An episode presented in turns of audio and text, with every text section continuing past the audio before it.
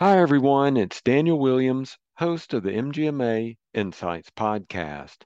It's Monday, October 10th, and this week we'll be posting live from Boston in the MGMA Medical Practice Excellence Leaders Conference.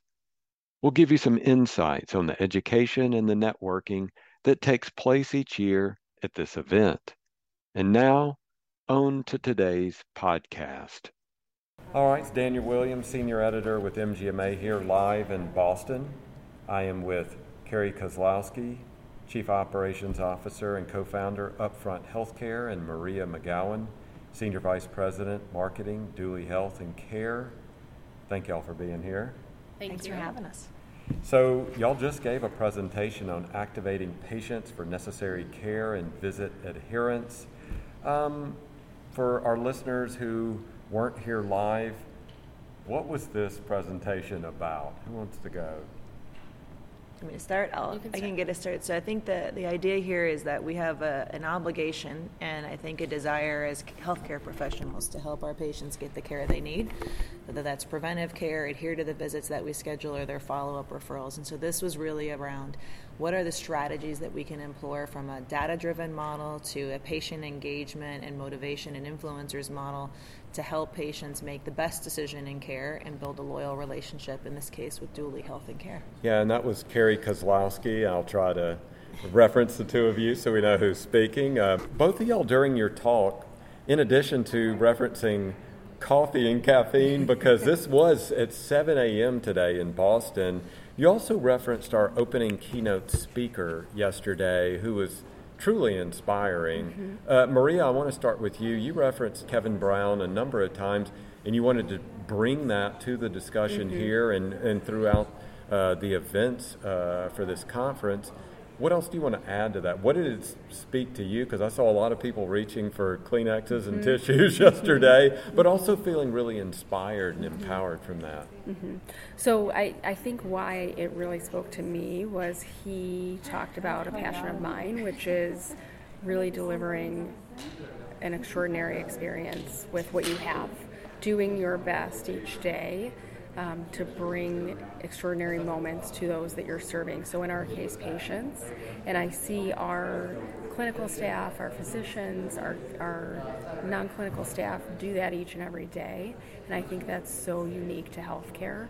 Um, and, and that's why his story resonated with me. Okay, Carrie, what about you? How, what did how did Kevin speak to you yesterday? Definitely had my tissues out. Um, I won't deny it. Um, but I think what I took away, I was taking notes throughout, and one of the things I took away is that satisfaction is ordinary, mm-hmm. and in healthcare, it is one of the metrics that we track. And so, how do we think about we don't want satisfied patients. We want a distinctive, like a distinctive experience for patients. And we know patients. We want to build loyal relationships, but it is our job to help patients build trust so that they get the care they need, and that comes from delivering the extraordinary, mm-hmm. as Maria said. Which, which is um, interesting to me. We went through a rebrand last September. We were DuPage Medical Group, and re- we rebranded to Duly Health and Care. And one of our tenets is is in helping humans flourish and delivering the extraordinary in healthcare. And so um, it was a great connection for me when he spoke about it yesterday. Okay. Carrie, I believe it was you, who was talking about how you use data driven analytics to predict what the patient's going to need. And that, that really resonated with me when you said that. Elaborate on that. Yeah, I think, you know, from the mission perspective, in thinking about patients and as individual humans, I think they're very vulnerable. It is a vulnerable place to be to seek health care. And it's a vulnerable place to be to give all of your data to somebody. And I was saying, we're giving not just your medical history, but your social history, your a little bit about your economics, you know, where your insurance is, where you work. And so if we're not using that data, what is what are we doing in return? Right? In healthcare, we need this data because we need to bill.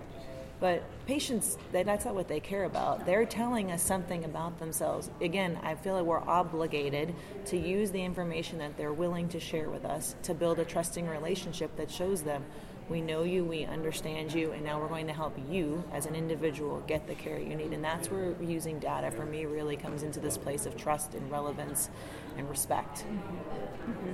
And I, so you know, what you started with is some, one of the things that I spoke about often several years ago when I was very focused on the patient experiences that patients do come to us during their most vulnerable times.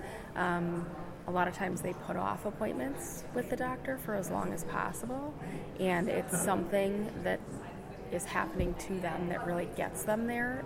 And so we see them in their most vulnerable moments, and we have to understand that. And um, they are giving us their trust. And so, how do we give that trust back? Mm-hmm. Maria, when you were talking, I wrote, I'm looking at my notes here, and I put big quotes around this know the patient. Yes. And we hear that, but what does that mean to you? What does it mean to your company when you are tr- truly trying to know the patient? Know know the person as an individual and okay. what they want to get out of the encounter, get out of life, um, if they are there for a specific case or situation. Um, really understand what their goals are. Mm-hmm. Um, and so, as part of our brand, you know, helping humans flourish is one of the things that we talk about. So, we, we started to ask patients, what is it that will make you flourish? When are you flourishing? Um, and we ask our providers that as well, right? That goes both ways. Um, we want to help our, our physicians, our employees flourish as well. Um, but really, what what does it mean for the patient for them to feel whole right. again? Okay. Carrie, I'm going to put you on the spot here because I was reading about you. Maria was talking about helping the patient flourish. I read that you're also a basketball coach. That's helping people flourish. Mm-hmm. How does that translate? You as coach, when you're coaching those basketball players, helping them learn how to, you know, position themselves on the court, get that proper spacing, all the things they need there to being helping patients flourish and helping staffs flourish. Daniel, you're a quick researcher. I'm impressed. For me, that ties back to how do we execute the work we do in our partnerships with clients, and that comes back to how do I help our employees. And so for me, I have a passion for mentorship and developing talent, and I love that aspect of my job as much, probably equally to working with clients as, as helping our team. And so I think of those skills of how do I help our team kind of arrange themselves, think about what they need to do to your kind of basketball court reference in a way that's going to accelerate our partnerships with our clients and deliver a distinctive experience for them in working with us because that's that's what we should be doing. We should be delivering a unique and personalized experience for patients. It starts with how we understand our clients and what's unique and special about them, and then we kind of build that backwards. And so, yeah. Okay, thank you. I know I put you on the spot there. um, Maria, I want to ask you a mm-hmm. question here because there was a statistic on one of y'all slides that y'all put up mm-hmm. that just just crushed me when I when I first saw that. It said eight percent of patients get the preventative care that they need. How do we close that gap? Yeah, that that stat is astounding to me too. Um, I think it starts with helping patients understand or helping people understand what is available to them and how they get access to that. I think there is definitely a gap in healthcare literacy among people, um, and they don't understand uh, through the complication of insurance and all of those things that are necessary, what is actually available to them in their health insurance plan. Um, as Carrie said during the talk, more people are insured now than ever before in this country, but we have such a gap in people that are actually getting the care that they need. And it starts with preventive care early um, and necessary screening so that if there is disease, that we can cite it, catch it early, uh, to enable the best outcomes for that. Okay. Carrie, final thought on that then, because I wrote down here in uh, all caps. I didn't use quotes this time, I used all caps. You talked about the fragmented approach in healthcare.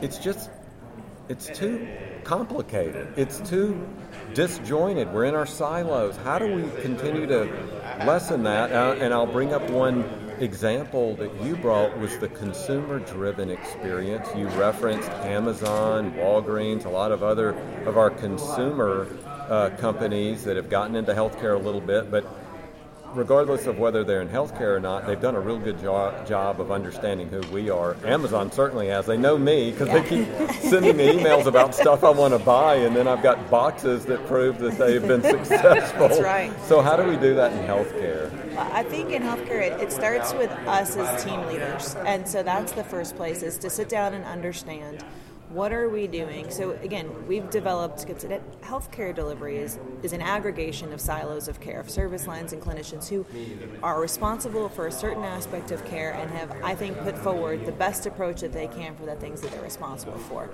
However, we've grown into this collection of services versus an entire cohesive experience, and that's the shift that has to make. And so, the advice I gave, kind of maybe the homework to the to the attendees today was try to list out every way in which a patient hears from you mm-hmm. or needs to communicate with you. I promise it'll cross multiple slides in 10 font.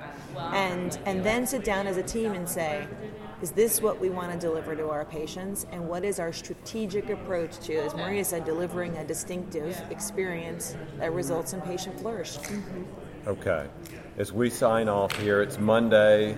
I believe it's October 10th. I've got to check my calendar here. It gets a little blurry here at conferences, so thanks for bearing with us. And people have been filtering in and out, and that's just showing you what's going on here in Boston. But last thought then, Maria, what else are you planning to do here this week? I mean, what do you, is there anything you want to learn? Anything you want to share throughout the rest of this week? So I'm excited to listen to some of the other speakers. I was very inspired by uh, Kevin's talk yesterday, and I always find these opportunities wonderful for uh, just giving me some perspective as I go back to my organization um, and sharing some of the things that I've learned here, new ideas, new connections. So I'm looking forward to that. All right. Carrie, your final thought then. What else are you trying to accomplish here this week?